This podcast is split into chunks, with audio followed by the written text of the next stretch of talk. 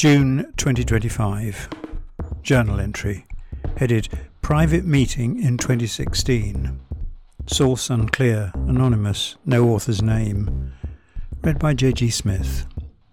In 2016, I was invited to one of the video conferences Alan called his Salon. Alan is a pseudonym. He's a famous West Coast billionaire. You won't be able to identify him. House rule do not share the salon's existence or content with others.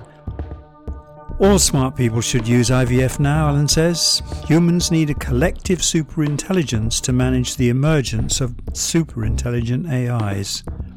The guest speaker is a scientist with a Scottish accent.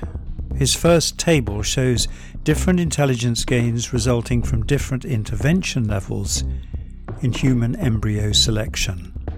The gains in a sample of 10 human embryos is a potential 11.5 IQ points. It's a purely theoretical calculation, though, using the IQ variations in known samples of identical twins. We already conduct PGD for over 130 known genetic defects. PGD is pre implantation genetic diagnosis. But finding the actual genes for intelligence is proving a bit of a guddle, says the speaker. What's that? asks Alan. A Scottish word for trying to catch fish with your bare hands. Gets a round of laughter. We know it's a network of genes in the right combinations, but minor variants in the network may be linked to inherited diseases like Tay Sachs. Testing that, to be blunt, would require human infant samples. He paused. I guess he knew what everyone was thinking. Josef Mengele. There is a more advanced technology, as yet purely theoretical, for humans. It would derive egg and sperm cells from stem cells and fuse them in a new embryo. It's called Iterative Embryo Selection, IES. It's already being used experimentally and has produced fertile mice. Here, the same table showed a potential gain of over 60 IQ points over five generations of IES and 130 over 10, massive. How long would it take to test this technique? Alan asked.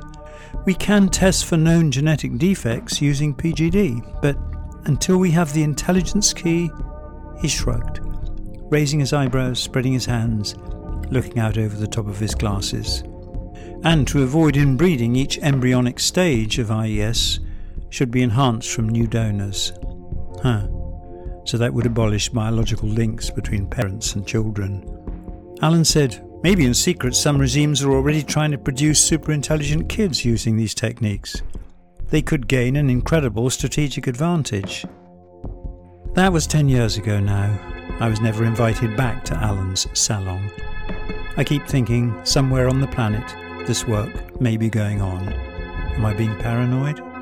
Perhaps even remoter options are being explored, like speeding up or modifying human brains, pushing their metabolism to use more energy than our evolutionary environment could afford.